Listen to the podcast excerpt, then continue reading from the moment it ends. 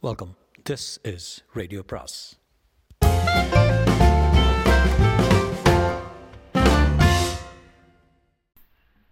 அனைவருக்கும் அன்பு வணக்கம். சுஜாதாவின் மற்றொரு சிறுகதை இன்று. சிறுகதையின் பெயர் சொந்த வீடு. சொந்த வீடு. ஒரு வாரத்துக்குள்ள தொகையை செலுத்தவில்லையேன்னு தங்களுக்கென்று ஒழுக்கப்பட்டிருக்கும் ஃப்ளாட்டை மற்ற வாடிக்கையாளர்களுக்கு கொடுத்துவிட தயங்க மாட்டோம். நம்முடைய ஒப்பந்தத்தின் பதினெட்டாவது ஷரத்தை நோக்கவும். எவ்வளோ கொடுக்கணுமா? என்றாள் ராஜேஸ்வரி மிகுந்த கவலையுடன். வீடு வாங்க தீர்மானித்ததிலிருந்து அவளுக்கு நிறை தெரிய ஆரம்பித்திருந்தது. உடம்பில் ஒரு தளர்ச்சி. ஒன்றரை லட்சம் என்றான் சிவராமன். எல்லாம் கொடுத்தாச்சுன்னு போனதோட சொன்னானே. அது என்னவோ எலெக்ஷன் கிளாஸா சிமெண்ட்டு விலைவாசி வசந்ததுக்காக ஏன் தான் இப்படி வீட்டில் போய் எல்லா பணத்தையும் போட்டு மாட்டினோமோ? ஒரு வருஷமாக இதோ இப்போ ஆறுது அப்போ முடியுதுன்னு சொல்லிகிட்டே இருக்கானே தவிர முடிக்கிற வழியே இல்லை. கான்ட்ராக்டில் ஒரு வருஷத்தில் கட்டி முடிக்கப்படும் சொல்லியிருக்கானே அதை பற்றி பேச்சே இல்லை. இவங்கிட்ட மாட்டின்டோம் எவ்வளவோ பேர் சொன்ன தேதிக்கு கே கட்டி முடிக்கிறா. நமக்குன்னு ஒருத்தன் ஆப்பட்டான் விதி. இப்போ கட்டாட்டி என்ன ஆகும்? ஃப்ளாட்டை மற்ற பேருக்கு அலாட் பண்ணிடலாம் கட்டின பணம் எல்லாம் ஆ கொடுத்துருவான்.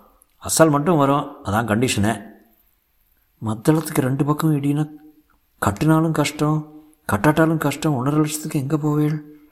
சிவராமன் அவளை ஏற இறங்க பார்த்தான். என்ன பார்க்குறீள்? என் நகையெல்லாம் வித்தாச்சு. உன் நகையை பற்றி யாரு கேட்டா? நீ ஒன்று இப்போ என்ன செய்கிறது ஏதாவது உருப்படியான யோசனை சொன்னேன் அப்பாவை கேட்டு அண்ணாவை கேட்டு வாங்கி தரேன்னு. அவாகிட்டெல்லாம் இத்தனை பணம் எங்கே இருக்கும்? லோன் கீழ்னு வாங்கிக்கலாமே. எல்லா லோனும் வாங்கியாச்சு ஹெச்டிஎஃப்சி எல்ஐசி சீட்டு ஏதாவது பிடிக்கலாமா? ஆ பார்க்கலாம். முதல்ல வக்கீலை பிடிக்கணும். அவன் மேலே கேஸை போடணும். என்னம்மா ஏமாத்தியிருக்கான் தெரியுமா? மேற்குறித்த உரையாடல் சிவராமனுக்கும் ராஜேஸ்வரிக்கும் சென்னை முப்பத்தி மூணில் அனுகிரகா என்கிற ஃப்ளாட்டில் நடைபெற்றது. அதன் சொந்தக்காரர் ஆழ்வார்பேட்டையில் ஒயின் ஸ்டோர் வச்சிருக்கிறார். தண்ணி லாரி ஓட்டுகிறார். வருஷா வருஷம் வாடகை உயர்த்தி கொண்டே போகிறார். எதிர்த்து வாதாட முடியவில்லை. அவன்லாம் முரடேன். அவங்ககிட்ட வம்பு வைக்கிறதே தப்பு. நீங்கள் வம்பு வச்சுக்காதீங்கோ. அத்திமேர சாமான்லாம் இழுத்து வீதியில் எரிஞ்சிருவான் என்று மச்சிரன் மச்சினன் எச்சரித்ததால் ஆயிரத்து ஐநூறில் ஆரம்பித்து இப்போது மூவாயிரம் ரூபாயில் நிற்கிறது வாடகை. அதனால்தான் பிரமிட் பில்டர்ஸ் விளம்பரத்தை பார்த்ததும் தீர்மானித்து விட்டார்கள். சொந்தமாக ஃப்ளாட் வாங்கி விடுவது என்று கஷ்டமோ நஷ்டமோ நமக்குன்னு ஒரு நிழல் இருந்தால் இந்த வீட்டுக்காரன் பிடுங்கல்ல பாரு. வருஷா வருஷம் வாடகை ஏற்றிண்டு விளம்பரம் தேன் தடவை எழுதியிருந்தது. ஒரு வருஷத்துக்குள் கட்டி முடிக்கப்படும்.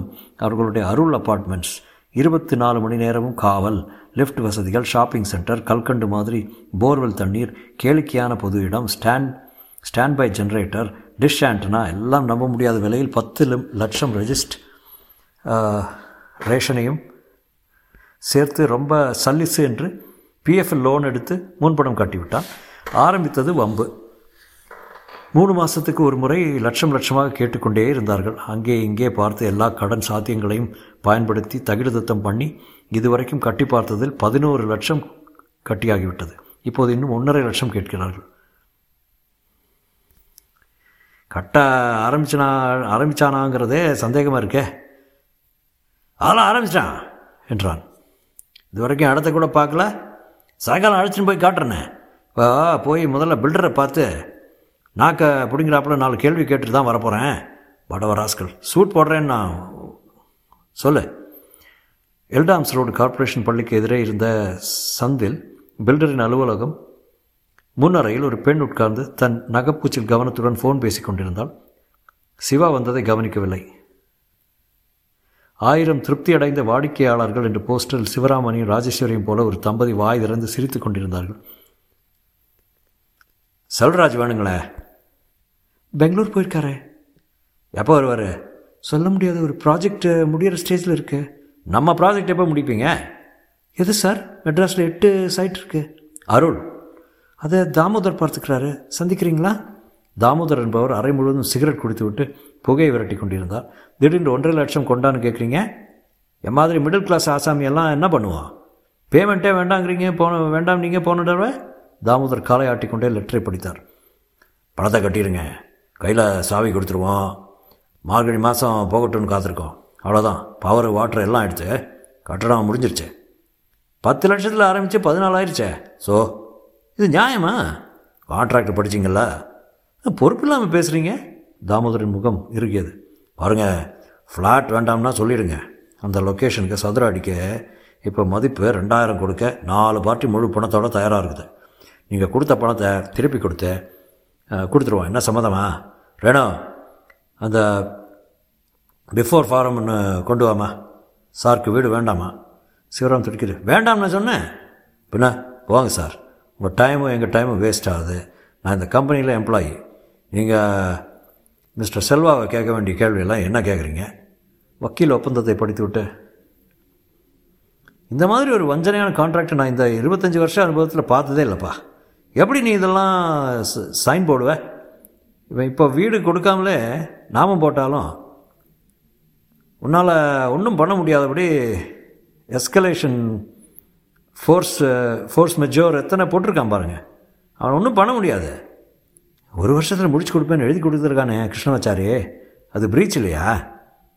எழுதி கொடுத்து எத்தனை வருஷமாச்சே?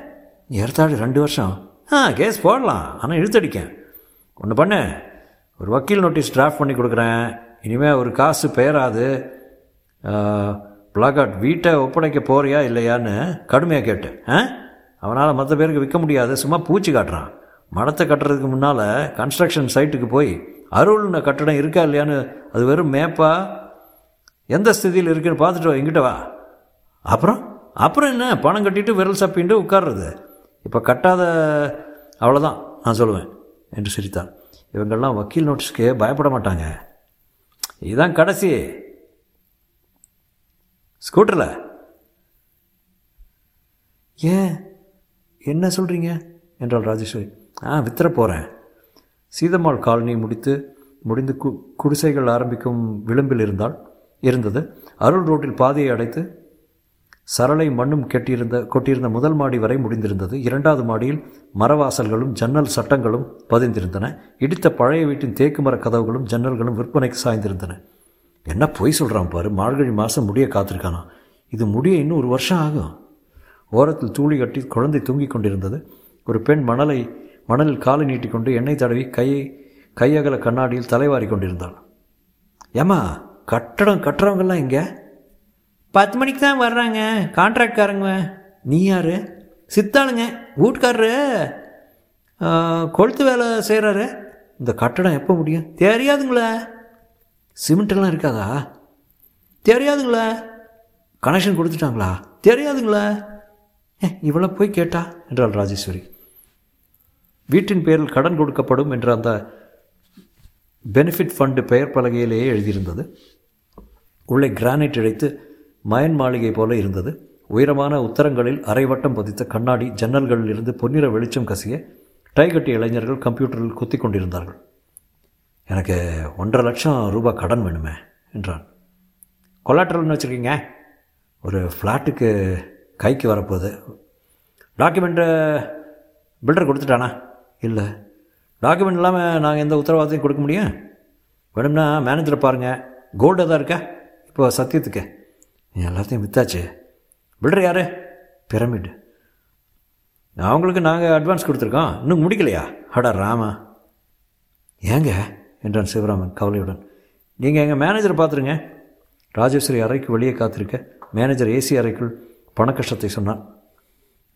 மேனேஜர் குறுக்கிடாமல் கேட்டுவிட்டு சாரு வீட்டு பத்திரம் உங்கள் கைக்கு வராமல் கடன் கொடுக்க முடியாது.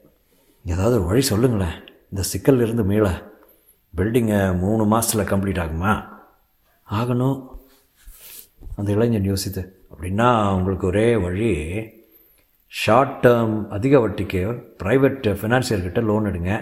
வீடு எப்படியும் மார்ச்சில் கிடச்சிரும். என்ன ரெண்டு மாதம் தானே? கந்து வட்டியில் விகிதம் விதிகம் கொஞ்சம் விகிதம் கொஞ்சம் அதிகம்தான். அஞ்சு வட்டிமாங்க அதாவது ஒரு மாதத்துக்கு அஞ்சு பர்சன்ட்டு இப்போ ஒன்றரை லட்சம் எடுத்தால் மாதத்துக்கு ஏழாயிரத்தி ஐநூறு ரூபாய் கட்டி வட்டி கட்ட வேண்டிடும் ரெண்டு மாதம் தானே? பத்திரம் கைக்கு வந்ததும் எங்கிட்ட வாங்க. அதை கொலாட்டலாக வச்சு பதினெட்டு பர்சன்ட் லோனு கொடுக்குறோம். மாதம் மாதம் கட்டி தீர்த்துடலாம். வக்கீல் என்ன சொன்னார்? வக்கீல் பணம் கட்டாதேங்கிறாரு. அப்படிலாம் பைத்தியக்காரத்தனம் காரியம் செய்யாதீங்க. விற்றுருவான் இப்போ ரியல் எஸ்டேட் பூமு. யார்கிட்ட போகணும்? சிமன் லாலுன்ட்டு சினிமாக்காரங்களுக்கு கடன் கொடுப்பாரு. இந்த அட்ரஸில் போய் பாருங்கள் வீட்டுக்கு வாடகை கொடுக்குற மாதிரி தீர்த்துடலாம் இதுதான் வழி. இந்த கார்டு கொடுத்தாள் எல்ஐசி ஹெச்எஃப்டிசி அது வேறு பேமெண்ட் இருக்குது சார். சம்பளத்தில் கழிப்பாங்க. என்ன ரெண்டு மூணு வருஷம் தானே? அப்புறம் வீடு உங்களுது. சமாளிக்க முடியுங்கிறீங்க. ஆ ப்ராப்ளமே இல்லை. எல்லோரும் இப்படி தான் வீடு வாங்குறாங்க. நாமெல்லாம் மிடில் கிளாஸ் சார். உங்களை பார்த்தா அப்படி தெரியலையே தம்பி. சாயங்காலம் வக்கீல் ஃபோன் பண்ணியிருந்தார். சிவராமன் நோட்டீஸை டைப் அடித்து வச்சுருக்கேன். ஒரு கையெழுத்து போட்டால் பில்டருக்கு ரெஜிஸ்டர் போஸ்ட்டில் அனுப்பிச்சிடலாம். தேவையில்லை மிஸ்டர் சாரி. ஏன்? கடைசி இன்ஸ்டால்மெண்ட்டை கொடுக்குறதா தீர்மானிச்சிட்டோம். இதுக்கு மேலே பணம் கேட்டால் நோட்டீஸ் விட்டுடலாம் பணம் எப்படி புரட்டுறதா வித்தியாசம் if I am not curious short term ஃபினான்ஷியர்கிட்ட வாங்கி அப்புறம் வீட்டு பத்திரத்தை வச்சு இன்னும் பெனிஃபிட் ஃபண்டில் வாங்குகிறேன் அப்படியா? சரி செய் இட்ஸ் யுவர் ஃபியூன்ரல் என்றார். என்ன சொன்னார் வக்கீல? என்ன சொன்னா என்ன? கடன் வாங்குறதா தீர்மானிச்சாச்சு. எனக்கு என்னவோ அவள் விற்றுக்கட்டும் போட்ட பணத்தை திரும்பி கொடுத்துருட்டும் ஏதோ பொறியில் மாட்டிக்கிறோமோங்கிற பயமாக இருக்குது சேச்சே எதுக்காக இந்த வீட்டை வாங்குகிறோம் இப்போ? சரியாக போச்சு. அடியே போடுடா பார பாரதப்பட்டான்னு நீ தான் வருஷம் வருஷம் வாடகை ஏற்றுறான் நமக்குன்னு ஒரு வீடு இருந்தால் தொல்லை இல்லையேன்னு ஆரம்பிச்ச. நான் சொன்னேன் இப்படி தலைக்கு மேலே கடன் வாங்கி தான் வீடு வாங்கணும்னு தெரிஞ்சிருந்தா இப்போ அதை பற்றி பேசுகிறதுக்கு தூ லேட்டு மார்ச் மாதம் வீடு கைக்கு வரவில்லை. மே மாதம் தான் வந்தது. சிம்லாவுக்கு சிம்லாவுக்கு அதிகப்படியான பதினைந்தாயிரம் வட்டி கொடுக்க வேண்டியிருந்தது. வீடு கைக்கு வந்து பத்தாயிரத்தை ஐ மீன் பத்திரத்தை பெற்று சிமன்லால் அசலை திருப்பிய போது எதுக்கு ஐயர அவசரம். அப்படியே இருக்கட்டுமே என்றான். ஐயோ வேணாம் சேட்டு. இப்போவே வீட்டில் கேஸ் இல்லை. கருகை வாங்க முடியல. அப்பளத்தை காய்ச்சி தின்னுட்ருக்கோம் டெலிஃபோன் பில் கட்டலை இன்சூரன்ஸ் ப்ரீமியம் கட்டலை இன்கம் டேக்ஸ் கட்டலை ஸ்கூட்டரை விற்றாச்சு எக்கி பிடிச்சுட்டு இருக்கான் பிரமிட் தன் விளம்பரத்தில் சொன்ன சத்தியங்களில் பலவற்றை நிறைவேற்றவில்லை. ஆயிரம் சதுர அடி என்பது மாடிப்படியையும் சேர்த்து என்றார்கள். லிஃப்ட் வரவில்லை. ஆர்டர் கொடுத்திருக்கிறதாக சொன்னார்கள். ஸ்டாண்ட் பை ஜென்ரேட்டருக்கு ஃபவுண்டேஷன் போல்ட் மட்டும் பதித்திருந்தது. ஷாப்பிங் சென்டருக்கு பதில் வாடலாக காய்கறிகள் விற்கும் ஒரு அங்காடி இருந்தது. ஒரு பக்கம் காம்பவுண்ட் கட்டவில்லை. ரெக்ரியேஷன் ஏரியா எங்கே என்று கேட்டால் பேஸ்மெண்ட்டில் சிறிய அறை காட்டினார்கள். அதில் கூர்க்கா கெரசின் ஸ்டவ்வில் சப்பாத்தி சுட்டு கொண்டிருந்தான். கபோர்டுகள் எல்லாம் காங்கிரீட்டில் இருந்தன.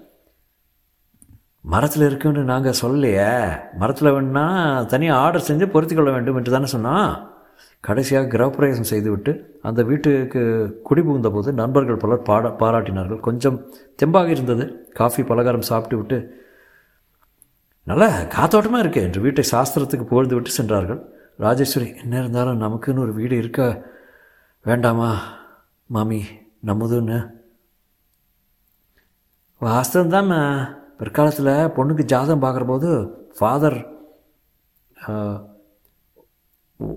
ஓன் ஹவுஸ்ன்னு சொன்னால் பெருமையாக இருக்குமே. அது மட்டும் இல்லை மே மாதம் கொடுத்தான் இப்போவே விலை ஏறி போச்சான் சம்பத் சொன்னான் இன்றைக்கு தேதிக்கு இருபது லட்சம் கொடுக்க தயாராக இருக்கா சிவா? அப்படி ஏறி போச்சு ரியல் எஸ்டேட் வேல்யூவை அப்படியெல்லாம் விற்கிறதா இல்லைப்பா என்றான் சிவராமன். உள்ளங்கை பார்த்து கொண்டு நம்மதுன்னு ஒரு வீட்டு வீடு வேணாமா? எங்கள் அப்பாவால் முடியல என்னால் முடிஞ்சிருக்கு. சிவராமன் நீ ரொம்ப கெட்டிக்காரேன்ப்பா. எப்படியோ சமாளிச்சிட்டேன் ஆஃபீஸில் லஞ்சம் வாங்காமல் ஒரு வீடு கட்ட முடியும்னு நிரூபிச்சிட்டேன் எப்படிவா முடிஞ்சது? எல்லாம் அவர் தான் என்று அலமாரியிலிருந்து சாமியார் படத்தை காட்டினான். அந்த வீட்டுக்கு குடிவந்த முதல் நாள் இரவு வெளியே இறைச்சல் கேட்டு தூக்கம் இல்லாமல் ஒரு சாராய கடை இருப்பதாக தெரிந்தது. தமிழில் புதுசு புதுசாக வார்த்தையெல்லாம் கேட்குறது என்றாள் ராஜேஸ்வரி. சிவராமன் தன் பிரீஃப் கேஸிலிருந்து அந்த மாத சம்பள சீட்டை உன்னிப்பாக பார்த்தான். கடன் தவணைகளை எல்லாம் கணக்கிட்டு ஆஃபீஸில் சட்டப்படி உச்சவரம்பு வரை வெட்டி மிச்ச சம்பளம் அவன் பியூனுக்கு கிடைப்பதை விட குறைவாக இருந்தது. பெனிஃபிட் ஃபண்டுக்கு தனியாக கொடுக்க வேண்டும். சிரித்து கொண்டே ஜன்னலுக்கு வந்தான். இந்த ஜன்னலை ஏன் மூடிட்ட? நீங்களே திறந்து பாருங்கோ. தயங்கி திறந்தான். வேலையோரத்தில் ஒரு சிறார் பட்டாளமே வெளிக்கிருந்து கொண்டிருந்தது. எப்படி? தரிசனம். கார்பரேஷன்காரர்கள் எழுதி போட்டால் கிளியர் பண்ணிடுவா என்று திறந்த ஜன்னலை அவசரமாக சாத்தினான். 木主。